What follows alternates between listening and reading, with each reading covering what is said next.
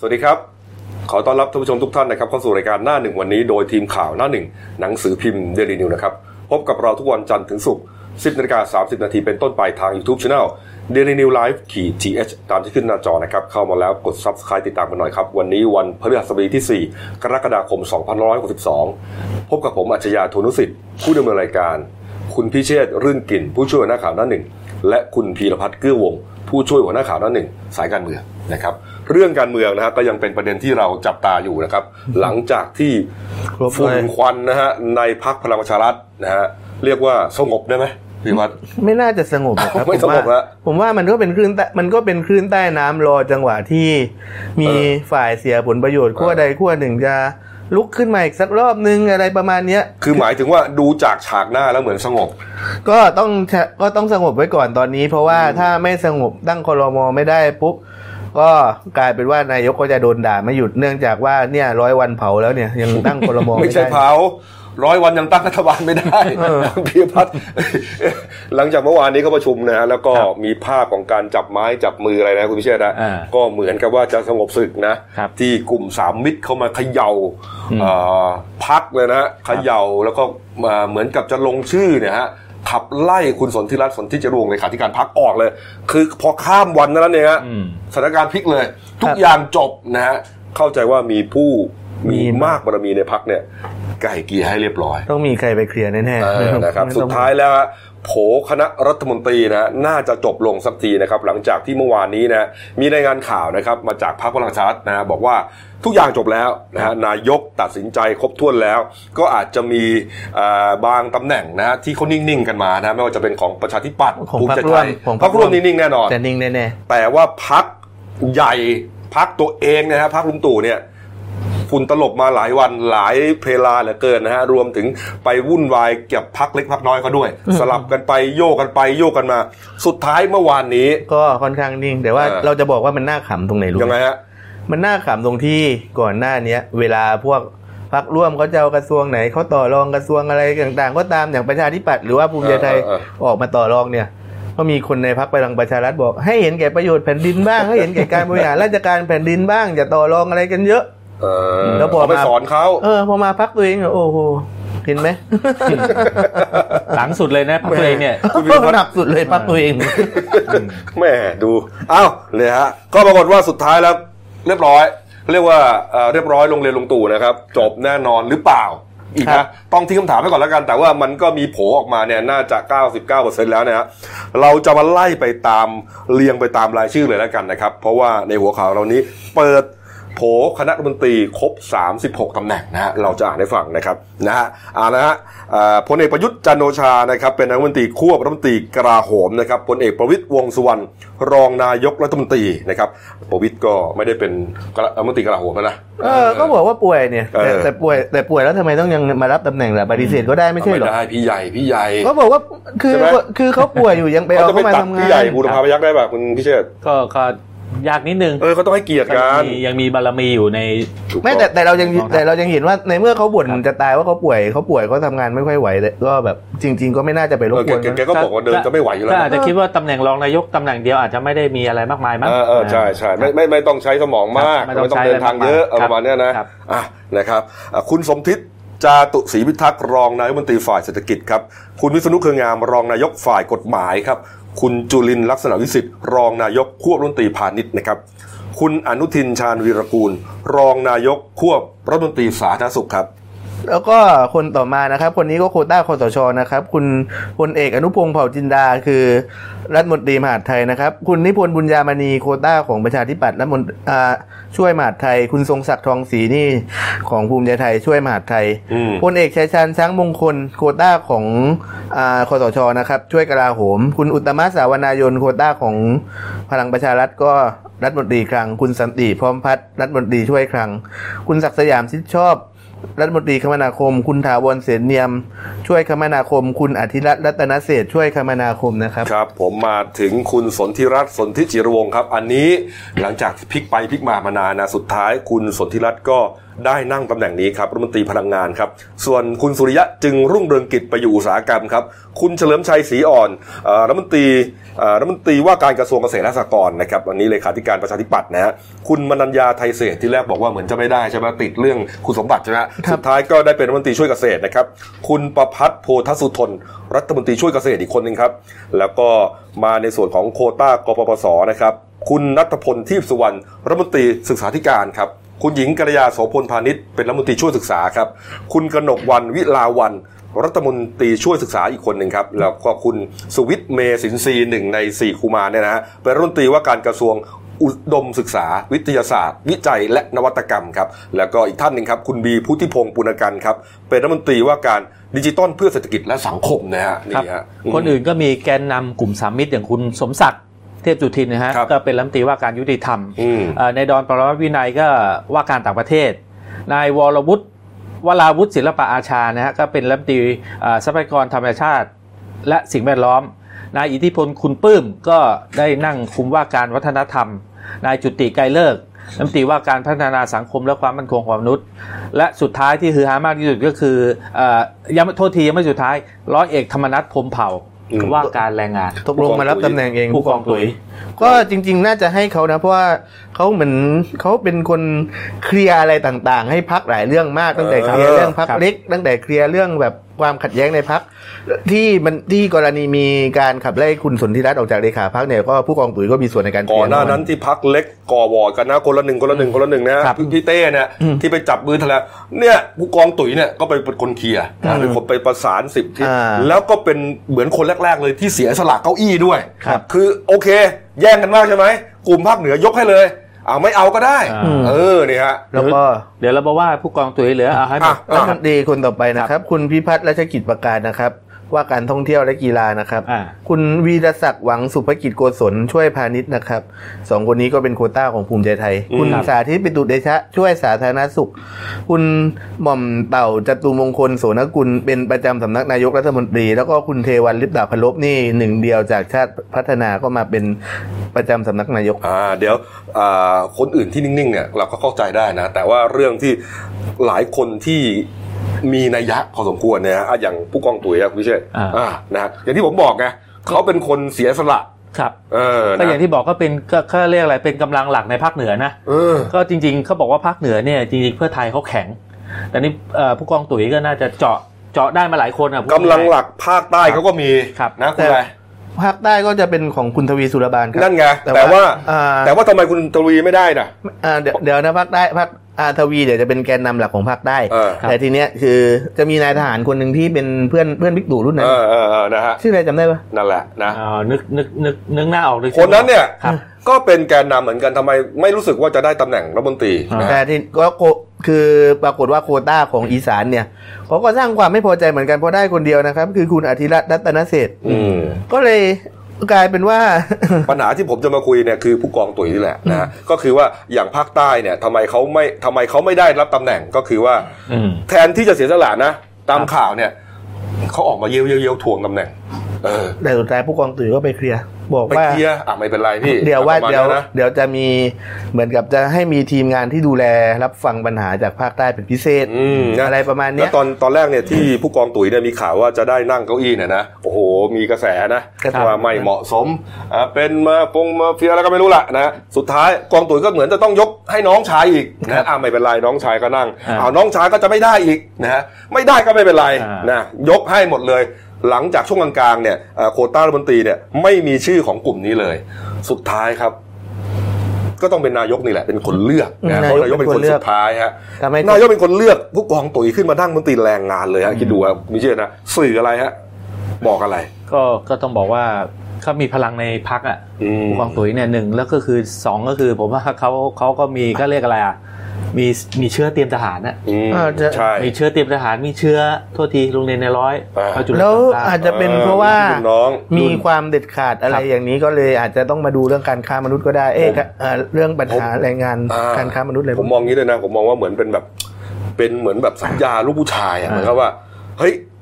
เห็นความตั้งใจไว้เห็นการเสียสละของมันไว้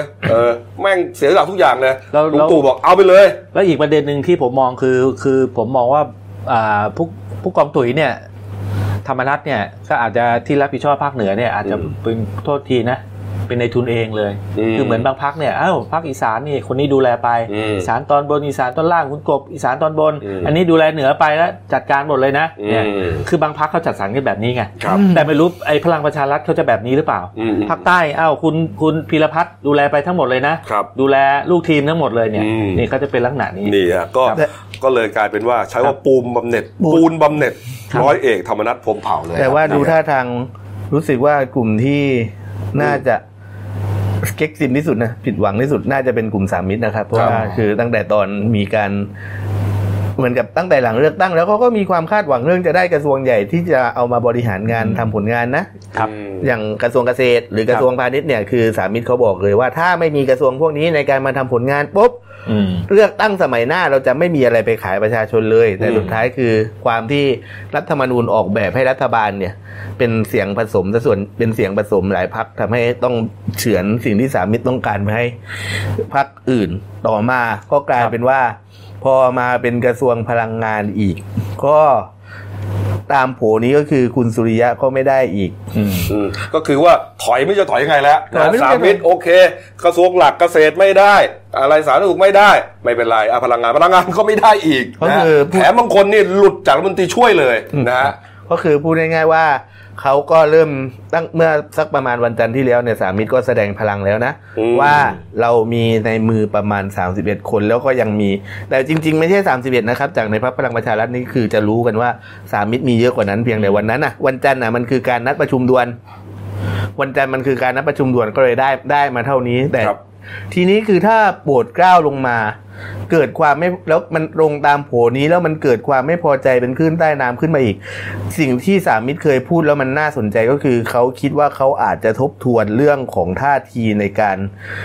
ทำงานในรัฐสภาก็คือพูดง่ายๆว่าสามมิตรอาจจะเปลี่ยนตัวเองไปเป็นฝ่ายตรวจสอบรัฐบาลเขาบอกจบแล้วเมื่อวานจบแล้วโอ้คุณเชื่อเมื่อวานสามมิตรบอกจบแล้วคุณเชื่อหรือนักการเมืองบอกว่าจบเนี่ยคือประมาณว่าเขาพอผลประโยชน์ไม่ลงตัวขึ้นมาก็ขึ้นมาอีกทีไงมี2คนในโผนี้เนี่ยนะที่ว่านิ่งแล้วเนี่ยก็ยังงงๆอยู่อย่างเช่นหม่อมเต่านะครับหม่อมราชวงศ์จตุมงคลโสนกุลนะที่ล่าจะเป็นรัฐมนตรีแรงงานอ้าวกลายเป็นรัฐมนตรีแรงงานไปอยู่กับกองตุ๋ยตัวเองก็เลยต้องมานั่งประจำสำนักนายกนะครับอีกคนหนึ่งนะครับคุณเทวันลิปตะพันลบนะฮะทีแรกมีข่าวว่าจะเป็นรัฐมนตรีช่วงอุตสาหกรรมใช่ไหมคุณพิเชษละแต่ว่าโผนี้เหมือนสลับกันกลายเป็นมนตรีประจำสำนักนายกคุณเทวันเมื่อวานนี้ก็ออกมาพูดแบบเหมือนจะงงเหมือนกันนะว่าเอ๊ะมันยังไงนะมึนเหมือนกันที่ถูกสลับเก้าอี้คือผมว่าก็พรรคเล็กเนี่ยอย่างพรรคของตัวทีหม่อมเต่าเนี่ยก็กี่เสียงเองครับ5 เสียงแล้วคนของคุณชาติพัฒนาก็ไม่กี่เสียงอ่ะคือสุดท้ายแล้วเนี่ยก็มึนอยู่แป๊บเดียวเดี๋ยวก็จบคือไม่ก็จำใจจำยอมคือหม่อมเต่าผมคือก็ข้างหลังหม่อมเต๋าคือสุเทพก็ต้องอยู่กับประยุทธ์อยู่แล้วแล้วคุณเทวันเนี่ยจะไปไหนอ่ะ 2-3 เสียงเนี่ยนะไปด้วยความรวดเร็วนะครับการเมืองนะไม่ฝากนึงครับฝากฝ่ายค้านนะครับก็เป็นที่แน่ชัดแล้วนะฮะมีรายงานข่าวนะครับว่าพรรคเพื่อไทยเขาจะเสนอตัวหัวหน้าพรรคคนใหม่นะครับก็คือคุณสมพงษ์อมรวิวัฒน์นะฮะสสเชียงใหม่นะครับเป็นคนใกล้ชิดกับทางขั้วคุณทักษิณคุณเยาวภาเขาบอกว่าคุณสมพงษ์นี่นายใหญ่ไฟเขียวจริงป่ะนายใหญ่เป็นคนเลือกเพราะเขาเป็นคนใกล้ชิดกันก็ได้ข่าวว่าอย่างนั้นนะครับส่วนเลขาธิการพรรคนะครับที่ทีแรกว่ามีข่าวว่าเป็นคุณอ้วนภูมิธรรมเวชยชัยใช่ไหมแต่คุณอ้วนเมื่อวานนี้คุณภูมิธรรมเนี่ยก็ปฏิเสธและบอกว่าขอให้คนรุ่นใหม่ไปทำงานแทนหน่อยก็แล้วกันตัวเองขอถอยไปเป็นที่ปรึกษาก็เลยมีชื่อของใครฮะคุณอนุดิษฐ์นาคอนทัพซึ่งเป็นคนใกล้ชิดเป็นกลุ่มกทม.กลุ่มเดียวกับคุณหญิงสุดารัตน์เกยุราพันธ์นะครับแล้วก็ในส่วนของผู้ใหญ่ของพรรคคนอื่นๆที่น่าสนใจอย่างเช่นคุณหญิงสุดารัตน์หรือคุณสนอเทียนทองหรือคุณเฉลิมอยู่บำรุงเนี่ยก็จะให้มาเป็นตำแหน่งเหมือนกับตั้งเป็นตำแหน่งลอยในพรรคแต่ไม่ใช่ตำแหน่งกรรมการตามไม่ใช่ตำแหน่งกรรมการพรรคตามกฎของกกต.เพราะเชื่อว่าคนกลุ่มนี้เนี่ยหมายถึงว่ามันต้องมีการเพลย์เซฟไว้ก่อนเนาะเกิดว่าต่อไปในอนาคตเกิดอุบัติเหตุให้มีการยุบพรรคขึ้นมาอีกคนพวกนี้จะได้ไม่ต้องเหมือนกับโดนตัดสินทางการเมืองแต่เป็นประธานพรรคประธานที่ปรึกษาพรรคอะไรพวกนี้นะก็เป็นตำแหน่งลอยๆไปเป็นตำแหน่งลอยที่ไม่ใช่ตำแหน่งกรรมการพรรคตามกฎกกต.ครับเขาจะประชุมกันนะฮะเลือก กรรมการบริหารพรรคนะฮะแล้วก็เลือกหัวหน้าพรรครายชุดใหม่เนี่ยในวันที่12กรกฎาคมก็คือศุกร์หน้านะของเพื่อไทยนะครับอ่ะเมื่อวานนี้ครับมีการประชุมสภาผู้แทนราษฎรฮะมีเหตุวุ่นวายขึ้นเหมือนกันฮะมีเหตุฉุกเฉินขึ้นนะช่วงบ่ายๆครับเจ้าหน้าที่ได้นำตัวคุณสมบูรณ์อุทัยเวียนกุลนะครับเลขานุการของคุณชวนหลีกภัยประธานสภาออกจากห้องประชุมเนื่องจากว่ามีอาการเหนื่อยอ่อนเพลียหน้าซีดคล้ายจะเป็นลมนะสุดท้ายแล้วก็มีกู้ชีพเนี่ยนะฮะกู้ชีพเนี่ยมารับตัวไปเห็นว่าเป็นอะไรฮะหัวใจเต้นผิดจังหวะนะคุณพิพัฒน์นี่ฮะนะฮะอีกคนหนึ่งที่ป่วยเช่นเดียวกันนะก็คือคุณเกษมสรรมีทิพย์นะครับสสบัญชีรายชื่อของอนาคตใหม่ คนนี้ใจสั่นนะครับเนื่องจากมีอาการจากโรคหัวใจนะครับนี่ฮะก็นำส่งโรงพยาบาลทั้งคู่คนนี้อยู่ในห้อง ICU เลยนะเนี่ยฮะเนี่ยฮะแล้วก็ในที่ประชุมสภาเนี่ยก็มีหลายประเด็นที่น่าสนใจนะครับเมื่อวานนี้นะไม่ว่าจะเป็นเรื่องการคุยกันถึงนะฮะเรื่องยติด่วนนะฮะที่คุณจานิวนะฮะถูกทำร้ายร่างกายนะครับก็มีการเสนอยติด่วนเข้าไปของพรรคอนาคตใหม่นะฮะตอนหนึ่งครับมีการปะทะคารมกันนะว่าระหว่างคุณสุประชัยโพสุนะครับรองประธานสภาผู้แทนราษฎรครับกับคุณจิรายุห่วงทรัพย์นะครับเป็นสสเพื่อไทยนะพิพัฒน์ฮะก็คือพูดง่ายๆว่าเขาเหมือนกับทางคุณจิรายุนี่เขาก็อภิปรายไปเนาะแล้วก็คุณสุภชัยเนี่ยเขาก็บอกประมาณว่าวอร์ดดิ้งที่ชวนไม่จำไม่ได้ชัวร์นะแต่คือเขาพูดประมาณว่าอ้าวก็เหตุการณ์ที่เกิดกับจานิวน่ะอยู่แถวบริเวณใกล้ๆบ้านคุณจิรายุไม่ใช่เหรออะไรแล้วคุณจิรายุก็บอกเฮ้ยรองประธานสภาพูดแบบนี้ไม่ได้นะมันแสดงถึงความไม่มันแสดงเขาบอกว่าคุณสุภชัยบอกว่าเหตุเกิดเนี่ยแถวบ้านคุณจิรายุเลยใช่ไหมแถวบ้านคุณจิรายุเลยใช่ไหมถามย้ำจิรายุก็ใช่ครับอ๋อก็ดีก็ระวังตัวหน่อยนะนั่นแหละคุณจิรายุก็ของขึ้นเลยฮะอ้าวประธานสภาพูดอย่างนี้ได้ยังไงสื่อมวลชนเรียกนักข่าวไปพยานเลยพูดอย่างนี้เหมือนข่มขู่ไงนี่ฮะคุณสุประชัยก็เลยต้องแบบอธิบายบอกว่าผมเป็นห่วงเขาบอกเป็นห่วงเห็นว่าเครียดมากก็เลยแบบไม่ได้แบบคำๆหน่อยระวังหน่อยนะนี่คือเป็นห่วงไม่ได้ขู่นะครับนี่ฮะก็เป็นเรื่องประเด็นเล็กๆนะครับเมื่อวานนี้นะครับนี่ฮะแล้วก็ยังก็วนเวียนกันเพราะว่ายังตั้งรัฐบาลไม่ได้ผ่านมาครบ100วันเผาแล้วนะครับก็เลยยังวนเวียนกับแค่ว่าจะทำเสนอญัตติเรื่องการตั้งกรรมการสอบสว.หรือว่าเสนอญัตติเกี่ยวกับเรื่องของคุณสมบัติของพลเอกประยุทธ์อันนั้นก็เป็นญัตติที่เราได้ยินมาหลายอันนะแต่ที่น่าสนใจนะครับอยู่ที่นี่ครับคุณรังสีมันโรมครับสสบัญชีรายชื่อพรรคอนาคตใหม่นะฮะเขาบอกว่าหลังจากที่ได้ยินพลเอกประยุทธ์นะฮะออกมาระบุว่าการจัดตั้งรัฐบาลเนี่ยมีความวุ่นวายถ้าวุ่นวายมากกว่านี้อาจจะใช้วิธีเดิมนะนะฮะเขาเลยบอกว่าในฐานะที่เป็นสสที่มาจากการเลือกตั้งเนี่ยได้ยินนายกพูดอย่างนี้เนี่ยไม่สบายใจเพราะไอ้วิธีเดิมเนี่ยมันหมายถึงรัฐประหารใช่ไหมเพราะฉะนั้นเขาจะขอตั้งกรรมการวิสามัญศึกษาป้องกันไม่ให้เกิดการรัฐประหารขึ้นในประเทศไทยนี่ฮะนี่น่าสนใจนะจะมีกรรมการตั้งได้นะมันก็ตั้งได้แต่ถามว่าตั้งแล้วมาแล้วทำอะไรศึกษาวิธีไม่ให้เกิดรัฐประหารหรือเอาจริงๆคือถ้าสมมติว่าเกิดม็อบบนถนนแล้วก็ไม่มีการยอมกันเองสุดท้ายทหารก็ต้องออกมาคือประเทศนี้มันแก้ปัญหาประเทศนี้มันแก้ไม่ได้ตรงที่ว่าทุกคนต่างก็อยากจะเอาชนะกันจนกระทั่งแบบไม่ยอมใช้กระบวนการสภาเมื่อไหร่ที่ไม่มีการใช้กระบวนการสภาปุ๊บก็เกิดรัฐประหารเพราะฉะนั้นคือคุณตั้งกรรมธิการตรงนี้มามันก็พื้นฐานมันก็ง่ายๆเรื่องนี้แต่ว่ากระบวนการในสภากับการชุมนุมประท้วงบนถนนเนี่ยมันก็มันจุอยู่ในรัฐธรรมนูญนะถ้าว่าจะว่าไปนะแต่ว่ารัฐประหารเนี่ยไม่มีอยู่ในรัฐธรรมนูญนะนะเขาจะฉีกก็ฉีกปิดท้ายนิดเดียวครับนี่ฮะ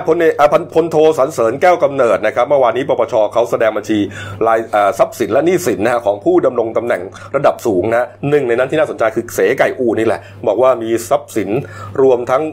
ตัวเองและก็ภรรยาเนี่ย141 ล้านบาทครับ141ล้านก็กลายเป็นว่าเป็นทรัพย์สินของคุณพลโทสรรเสริญนะครับ38ล้านบาทมีสิ่งที่น่าสนใจก็คือมีรถ Mercedes Benz นะครับแล้วก็ส่วนที่เป็นทรัพย์สินอื่นหลายรายการนะฮะส่วนของภรรยาเขาเนี่ย103 ล้านบาทนะก็มีสร้อยแหวนนาฬิกาก็ว่าไปที่ดินนะรถยนต์พวกนี้ประเด็นก็คือว่าโอ้โห2คนผัวเมียนี่141ล้านบาทนะเขาก็เมียรวยบอกแล้วนะมาดูการ์ตูนขาประจำคุณขวดนะครับนี่ฮะใครก็ไม่รู้ล่ะ ใส่หน้ากากผีตาโขนนะฮะก็คือว่าอยู่นอกพรรคหน้ากากก็สวยงามดีนะเขียนเป็นลวดลายไทยแล้วก็ประชุมอาเซียนนะแต่พออยู่ในพรรคนะฮะปี๊บนะฮะน่ะปี๊บกุมหัวเลยฮะแล้วก็มีก็อายแทนใครก็ไม่รู้เนี่ยแย่งเก้าอี้กันอยู่100วันเผาหรือเปล่ายังตั้งรัฐบาลไม่ได้แล้ว100วันเผาอีกพอตั้งรัฐบาลเสร็จคงได้เก็บกระดูกกันแล้วเนี่ยเพราะว่าผลคือพูดง่ายๆมันขัดแย้งผลประโยชน์กันเยอะก็ถึงขนาดต้องออกศาลมาขอโทษประชาชนนี่แสดงว่าอายเป็นเหมือนกันนะอายเป็นนะแต่ก็ไม่ลืมที่จะขู่เล็กๆนี่ครับอ้าวมาอีกเรื่องนึงครับเมื่อวานนี้ครับนักแต่งเพลงชื่อดังนะครับคุณดี้นิติพงษ์หอหน้านะครับได้โพสต์ Facebook นะครับก็ทำเอาบรรดาสาวกแฟนเพลงของแกนะแฟนนักแต่งเพลงของแกนะจะแต่งเพลงดังๆเยอะแยะมากมายนะเราทราบกันดีเนี่ยต้องตกใจกันครับแกโพสต์อย่างนี้ฮะดวลนักแต่งเพลงถังแตกมัวแต่ทำงานการกุศลประกาศขายเปียโนกีตาร์สนใจสอบถามได้ทั้งหน้าใหม่หลังใหม่ครับโอ้โหเนี่ยฮะพอโพสต์ออกมาอย่างนี้ครับชาวโซเชียลมีเดียนะโดยเฉพาะบรรดาแฟนๆเพลงเขาเนี่ยนะแล้วก็นักดนตรีเนี่ยก็เรียกว่าเข้าไปสอบถามเลยจริงไม่จริงพี่ดี้เรื่องจริงหรือเปล่าบางคนก็จะขอซื้อเลยเอามาเลยพี่มีอันไหนจะขายนี่นะก็ปรากฏว่าสักพักหนึ่งฮะคุณดี้ก็เลยต้องออกมาเขียน Facebook ชี้แจงอีกรอบนึงบอกว่าไอ้ที่เขียนไปเมื่อกี้นี้เนี่ยก็ยืนยันว่ารายได้ก็ยังพอมีนะแต่ว่ารายจ่ายมันเยอะมากนะชีวิตก็เป็นแบบนี้เคยซื้อของฟุ่มเฟือยมาตอนมีเงินเยอะไงพอตอนนี้ก็เหมือนรายได้ก็อาจจะไม่เท่าเดิมเนี่ยก็อาจจะตัดสินใจขายสมบัติบางชิ้นที่ปัจจุบันไม่ได้ใช้งานแล้วหรือใช้น้อยเนี่ยออกไปบ้างนะอย่างเช่นเปียโนเนี่ยเขาบอกว่าเปียโน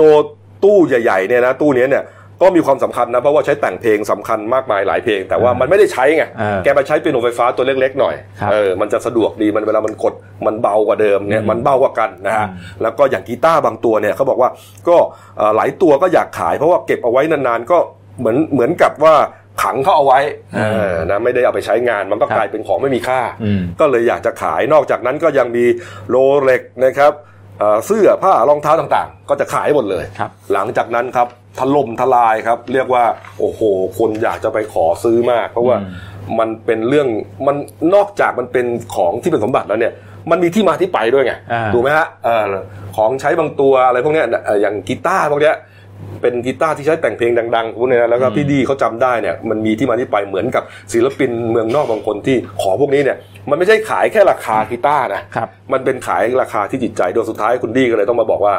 ขอหยุดก่อนแล้วกันจริงผมว่าไม่ได้พูดถึงแต่คุณดีนะเพราะว่าตอนนี้ศิลปินพวกนักร้องนักดนตรีอะไรเนี่ยงานมันน้อยด้วย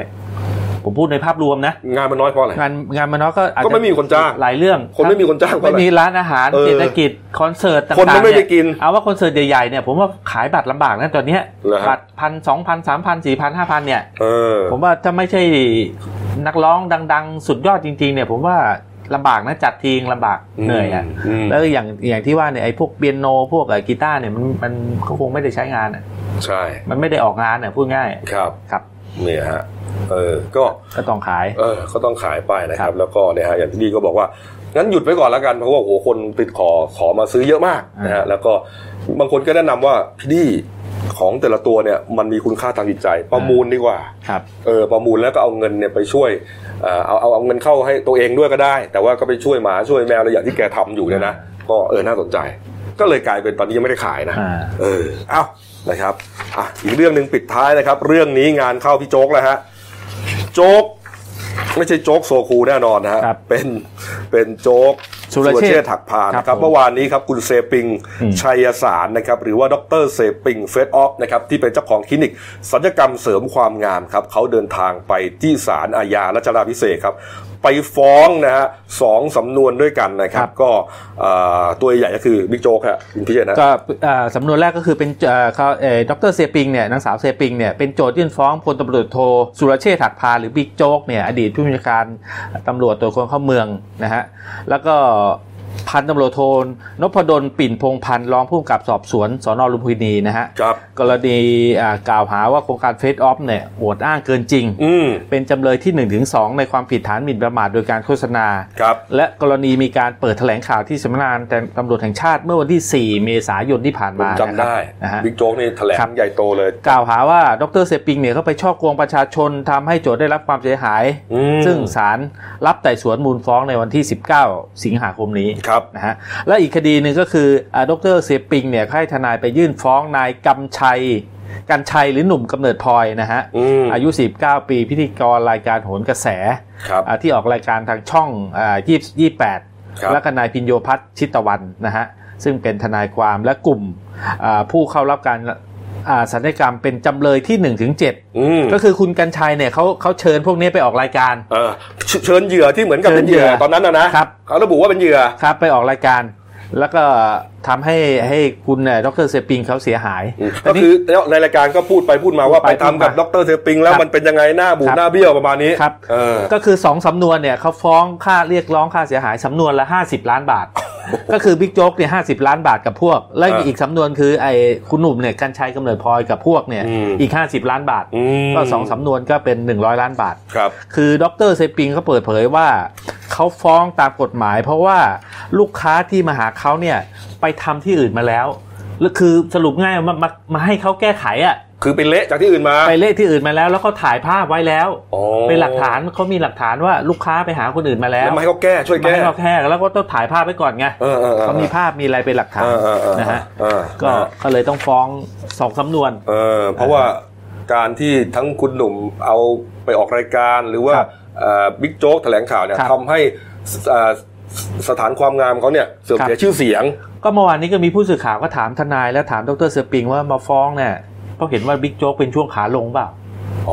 เขาบอกไม่ใช่เพราะว่าเขาต้องรีบฟ้องเพราะว่าตอนนี้เนี่ยมันคดีมันใกล้จะหมดอายุความแล้วคดีมันใกล้จะหมดอายุความผมจำได้นะตอนนั้นอ่ะตอนที่บิ๊กโจ๊กถูกย้ายด่วนอ่ะครับแล้วช่วง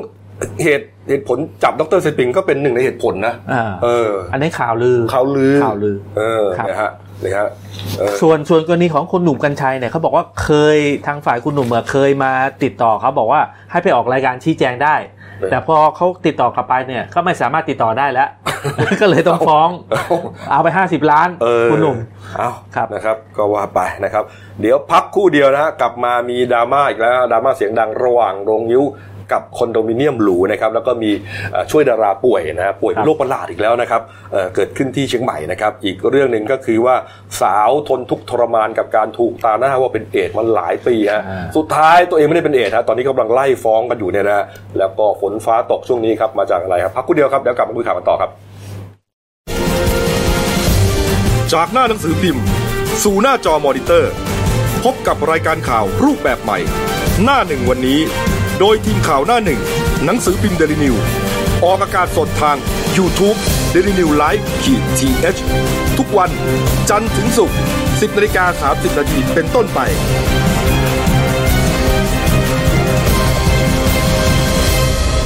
แล้วคุณจะได้รู้จักข่าวที่ลึกยิ่งขึ้น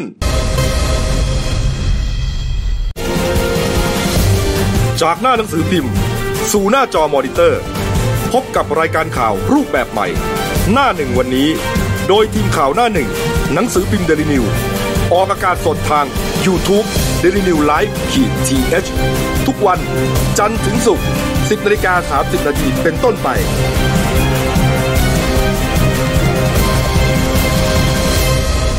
แล้วคุณจะได้รู้จักข่าวที่ลึกยิ่งขึ้นครับผมกลับเข้าสู่ช่วง2ของรายการหน้าหนึ่งวันนี้ครับพบกับคุณศิวสันต์เมฆสัจจกุลนะครับพี่หมูครับหัวหน้าข่าวหน้าหนึ่งครับสวัสดีครับครับเมื่อกี้ที่เกริ่นไว้นะครับเหตุดราม่าเสียงดังนะหลังจากที่ก่อนหน้านี้เคยเป็นเหตุวัดตีระฆังใช่ไหมใช่ตั้งแต่ตีสี่ปลุกพระไงโอ้เป็นเรื่องเป็นราวแล้วก็ข่าวใหญ่โตคอนโดก็นอนกันไม่ได้เป็นเรื่องเป็นราวเนี่ยนะก็เป็นเรื่องเรียกว่าสองช่วงเวลามาเจอกันใช่ไหมวัดนี่เขาอยู่มาเป็น100 ปีถูกคอนโดก็เพิ่งมาสร้าง5 ปี 10 ปีมันก็ทนไม่ได้แล้วจะทำยังไงก็นี่ไงก็ให้วัดย้ายออกไปไหมหรือคอนโดย้ายออกไปมันย้ายไม่ได้ต้องกู้แหละก็ต้องจำได้ว่าวัดก็ต้องเบาหน่อยเข้าพบกันครึ่งทางปรากฏว่า ดราม่าเรื่องเสียงดังเนี่ยนะเกิดขึ้นอีกแล้วครับคราวนี้เกิดขึ้นระหว่างโรงงิ้วนะฮะกับคอนโดมิเนียมหรูย่านพระราม3ครับคอนโดนี้ชื่อว่าคอนโดบางกอกฮอริซอนสาทรครับตั้งอยู่ในซอยนราธิวาสราชนครินทร์ซอย14นะครับก็อยู่ติดกับศาลเจ้าที่เขาอยู่มาเนิ่นนานแล้วครับเป็น100 ปีครับเป็นศาลเจ้าจีนนะเนี่ยอย่างที่เห็นในภาพฮะศาลเจ้าก็คือแถวนี้นะเนี่ยคนดูนั่งดูคิ้วหลุดส่วนที่เห็นมุมบนของจอภาพเนี่ยคือคอนโดมิเนียมนี้อย่างที่บอกครับบางกอกฮอริซอนสาทรเพิ่งสร้างมาเมื่อสักเพิ่งสร้างเสร็จมา3 ปีก็คือแสดงว่ามีคนเข้าอยู่ประมาณสัก3 ปีแล้วปรากฏว่าครับโรงงิ้วนะฮะที่นี่ครับเขาก็มีงานงิ้วพอดีเนื่องจากว่าเป็นวันเกิดเจ้านะฮะเขาจัดงานงิ้ว5 วัน 5 คืนครับ30 มิถุนายนถึง4 กรกฎาคมฮะแน่นอนครับโรงงิ้ว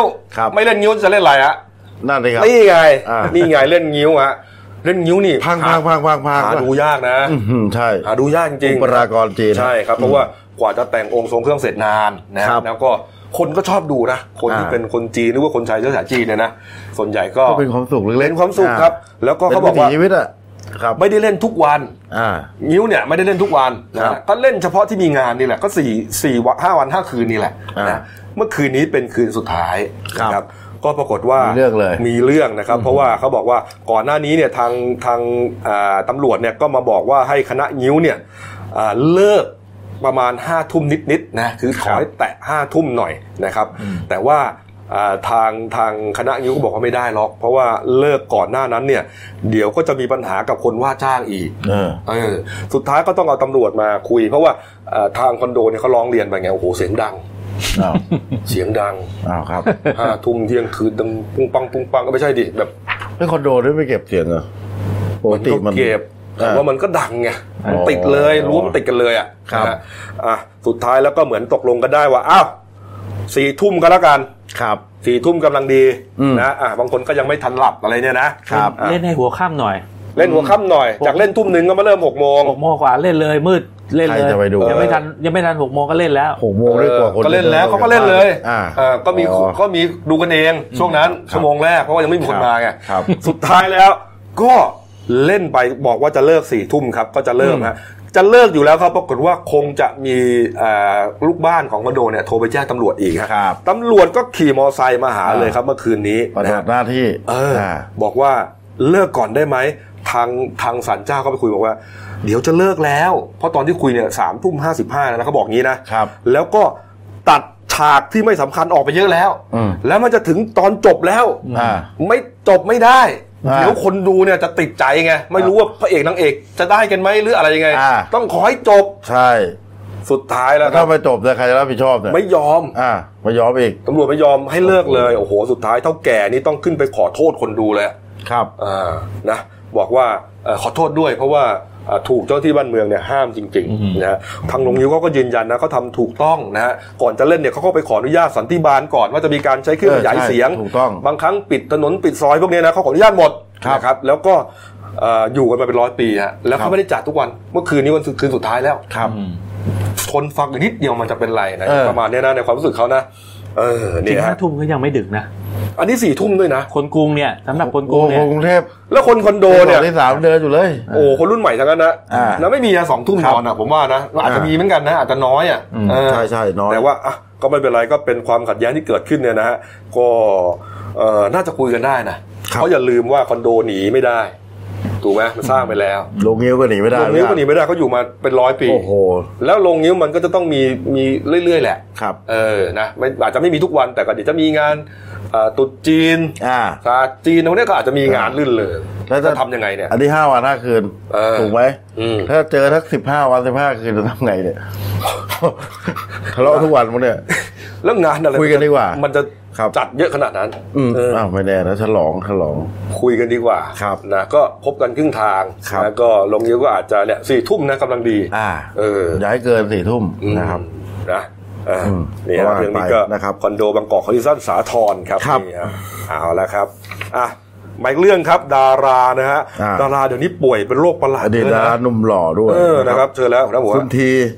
ภูมิธนวัฒน์บุญลือประดิษฐ์นะครับซึ่งเป็นอดีตดาราหนุ่มหล่อนะก็ป่วยหนักด้วยโรควัณโรคทับตับแล้วก็ต่อมน้ำเหลืองขออีกทีครับโรคอะไรฮะโรควัณโรคทับตับ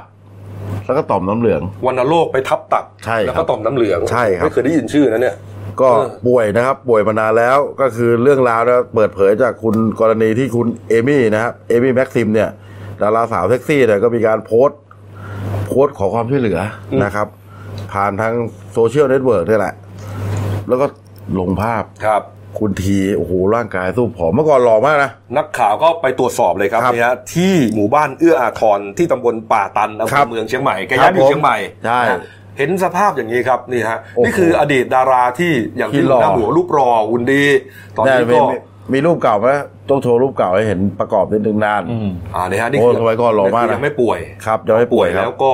ป่วยแล้วก็มีสภาพเด่นๆเราต้องดูภาพนี้ตอนนั้นกำลังก็เป็นดาราที่ถือว่ามีชื่อเสียงมากเลยนะครับผมครับรอเท่สมัยก่อนปรากฏว่าเมื่อ3เดือนที่แล้วอย่าง4เดือนที่แล้วใช่ไหมที่เกิดอาการป่วยก็เกิดปวดท้องอย่างรุนแรงนะครับถึงขั้นถูกหามส่งโรงพยาบาลลานาเลย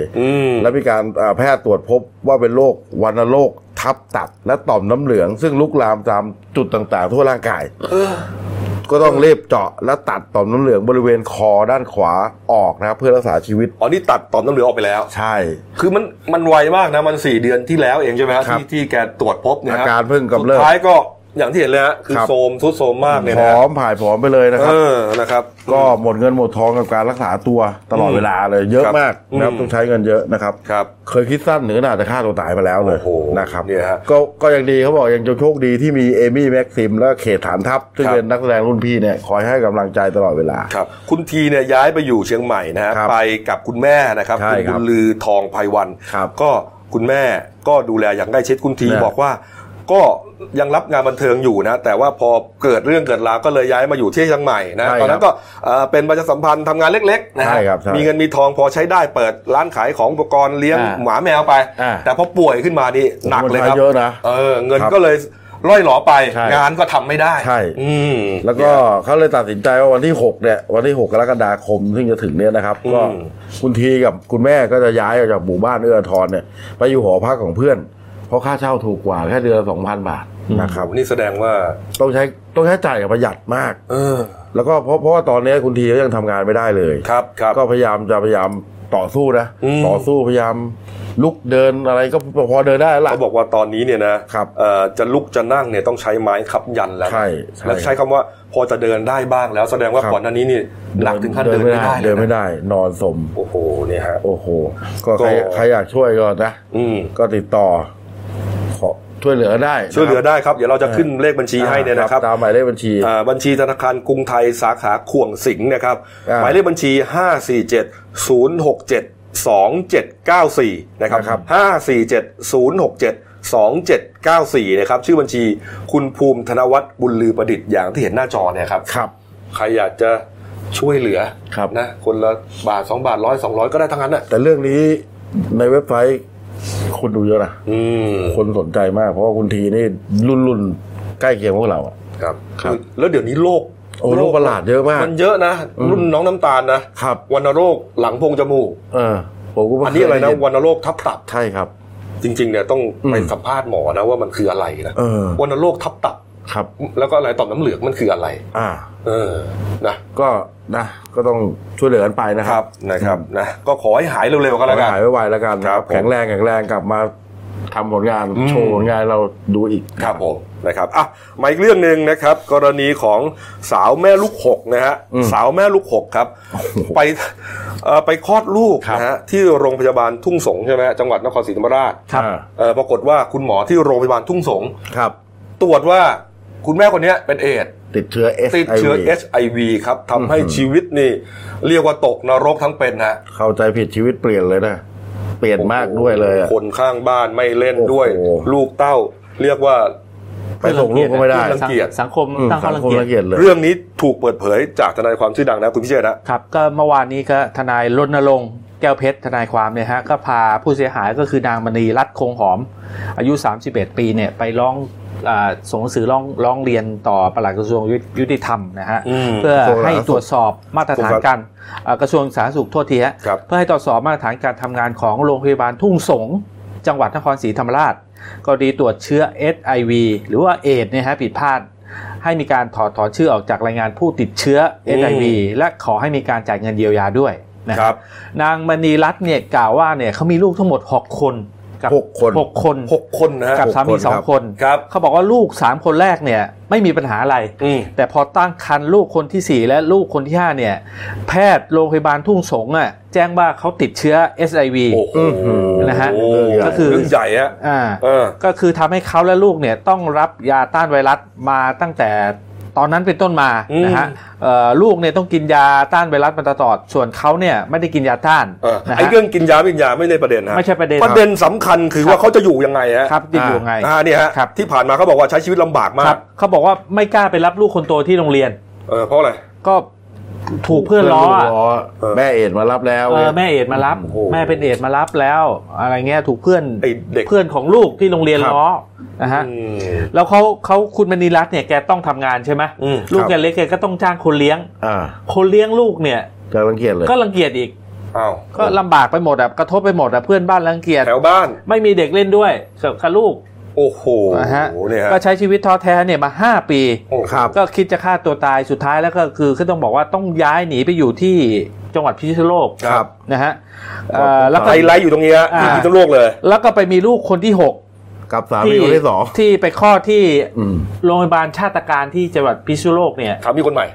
ถูกต้องฮะเป็นคนที่6พอคลอดคนที่6เนี่ยเขาไปตรวจแล้วเนี่ยเขาบอกว่าทั้งเขาและลูกเนี่ยไม่มีเชื้อ HIV เลยเขาตรวจยืนยันถึง3 ครั้งครับตรวจยืนยันถึง3 ครั้งไม่พบเชื้อครับแล้วเอาไงต่อเนี่ยแล้วก็นำลูกเมื่อเขากับลูกคนที่6ไม่พบเชื้อเลยเนี่ยตรวจมา3 ครั้งก็เลยเอาลูกคนที่4ที่5เนี่ยที่ต้องสงสัยว่าติดกับแกเนี่ยนะไปตรวจอีกเขาบอกว่าก็ไม่3 ครั้งก็ยืนยันว่าไม่มีเชื้ออีกแล้วทุ่งสงทำไงเนี่ยไม่ทำยังไงเขาเนี่ยครับเพราะตอนนี้ก็ทางเขาบอกว่าเขาก็อยากจะมาขอความเป็นธรรมเพื่อให้เขาอยู่ในสังคมก็อยากจะให้ทางกระทรวงสาธารณสุขเนี่ยถอดชื่อเขาออกจากในบัญชีรายชื่อผู้ติดเชื้อแล้วก็จ่ายเงินรับผิดชอบเยียวยาเขาด้วย 50,000 บาทเขาเรียกไปเนี่ยยังไม่ได้รับการเยียวยาตอนนี้ยังไม่จ่ายเลยขอ 50,000 นึงเหรอครับโอ้ร้องศูนย์แล้วลงทำไปแล้วนะเรื่องก็ยังเงียบอยู่ทางด้านนายแพทย์พิทักษ์พงศ์เนี่ยฮะบุญยมาริกเนี่ยผู้ตรวจราชการกระทรวงสาธารณสุขเขต11เนี่ยซึ่งเมื่อวานนี้ก็เป็นตัวแทนปลัดกระทรวงสาธารณสุขมารับหนังสือร้องทุกข์ไว้เนี่ยเขาบอกว่าจะได้ประสานไปยังโรงพยาบาลทุ่งสงเนี่ยให้ส่งข้อมูลไปยังกระทรวงสาธารณสุขคาดว่าจะรู้ผลไม่นานว่าจะรู้ว่าใครผิดหรือใครถูกแล้วก็เบื้องต้นเนี่ยที่ทำได้เลยก็คือรับผิดชอบค่าชดเชยให้ผู้เสียหายก่อนไม่ต้องไปถามใครเลยเนี่ยรับผิดชอบจ่ายค่าชดเชยก่อนเลยไม่ต้องไปถามใครผิดใครถูกเราจ่ายให้เขาเลยเนี่ยโดยใช้มาตรการเยียวยาตามมาตรา 21-41 ของพรบหลักประกันสุขภาพแห่งชาติชดเชยได้เลยเห็นบอกว่าเบื้องต้นเนี่ยก่อนหน้านี้เนี่ยทางโรงพยาบาลทุ่งสงชี้แจงมาบอกว่าเป็นความผิดพลาดของเครื่องมือในการตรวจไม่ใช่แพทย์ไปโทษเครื่องมือครับคือพูดไม่ได้ป่ะเมื่อวานนี้ผู้สื่อข่าวก็ไปที่โรงพยาบาลทุ่งสงนะครับก็เพื่อจะไปคุยกับผอโรงพยาบาลตอนนี้ทางเจ้าที่ก็บอกว่าตอนนี้ผอเนี่ยเดินทางไปต่างประเทศแต่ว่าก็มีตัวแทนของหัวหน้าฝ่ายบริหารโรงพยาบาลทุ่งสงก็ให้ข้อมูลว่าจากกรณีดังกล่าวเนี่ยทางผอโรงพยาบาลเนี่ยทราบเรื่องแล้วก็ได้ทำหนังสือรายงานไปยังสำนักงานสาธารณสุขจังหวัดนครศรีธรรมราชแล้วคือตอนนี้พูดง่ายว่าในจังหวัดเนี่ยระดับจังหวัดเนี่ยรู้เรื่องแล้วกระทรวงรู้เรื่องแล้วก็คงจะสอบสวนว่าเนี่ยใครผิดใครถูกกันแน่ว่าเป็นเครื่องมือที่ผิดพลาดอย่างที่โรงพยาบาลทุ่งสงเนี่ยอ้างหรือเปล่าคือตรวจไม่พบเนี่ยก็เป็นเรื่องดีแต่ปัญหาก็คือว่าก่อนหน้านี้ไงนะเขาลูกคนที่4ที่5เนี่ยที่บอกว่าต้องกินยาต้านด้วยเนี่ยเขาบอกว่ามันจะมีผลหรือเปล่าก็ได้รับการเปิดเผยจากนายแพทย์ประพันธ์พานุภาคนะครับผู้อำนวยการศูนย์วิจัยโรคเอดส์สภากาชาดไทยบอกว่าเด็กที่กินมาตั้งแต่เกิดเนี่ยมีผลข้างเคียงแน่นอนแต่จะมากจะน้อยนี่ก็ต้องไปดูอีกทีนึงแล้วก็ขอให้ไปตรวจสอบทุ่งสงเลยนะว่าตรวจยังไงเครื่องมือตรวจสอบเนี่ยเหมือนกับทุกโรงพยาบาลหรือเปล่าเพราะว่ามันต้องเหมือนกันนะมาตรฐานเดียวกันตรวจที่นี่ต้องเหมือนกับอีกที่นึงไม่ใช่ตรวจอีกที่นึงเจออีกที่นึงไม่เจอเฮ้ยไม่ได้อย่างนี้ผิดอันนั้นเรื่องหนึ่งอีกเรื่องหนึ่งคือความตกทุกข์ระกำลำบากเหมือนตกนรกทั้งเป็นมา5 ปีเต็มเนี่ยจะไปเยียวยาเขายังไง 50,000 นี่นะถ้าพูดภาษาผมกระจอกสังคมตั้งข้อรังเกียจเขาอยู่ในสังคมลำบากมากเขาต้องสูญเสียโอกาสอะไรต่างๆมากมายชีวิตมันตกนรกทั้งเป็นเลยเนี่ยนี่นะฟ้องเลยไม่ต้องไปร้องกระทรวงแล้วฟ้องศาลเลยนะ โอ้โหเรื่องนี้นี่ฟ้องกระจายเลยฮะเนี่ยนะต้องฟ้องแน่นอนฮะฟ้องเอาติดคุกด้วยฟ้องเอาเงินด้วยใช่นะนี่ฮะเอ้านะเรื่องนี้ก็ไม่น่าเชื่อนะเกิดขึ้นนะอ้าวปิดท้ายช่วงนี้ครับช่วงนี้โอ้โหเมื่อคืนนี้นะเมื่อวานนี้ฝนตกทั้งวันทั้งคืนตก2วัน2คืนตกไม่หนักก็จริงนะแต่มันตกทั้งวันอ่ะมรสุมเข้าป่ะใช่ครับมันเป็นผลมาจากพายุโซนร้อนมูนนะครับที่มีศูนย์กลางตอนนี้นะบริเวณอ่าวตังเกียนะครับที่เมืองฮานอยประเทศเวียดนามครับห่างประมาณ180กิโลเมตรนะครับแล้วก็เห็นว่าวันนี้นะครับคาดว่าวันนี้4กรกฎาคมครับมรสุมเนี่ยก็จะขึ้นฝั่งเวียดนามตอนบนแล้วนะครับก็จะทำให้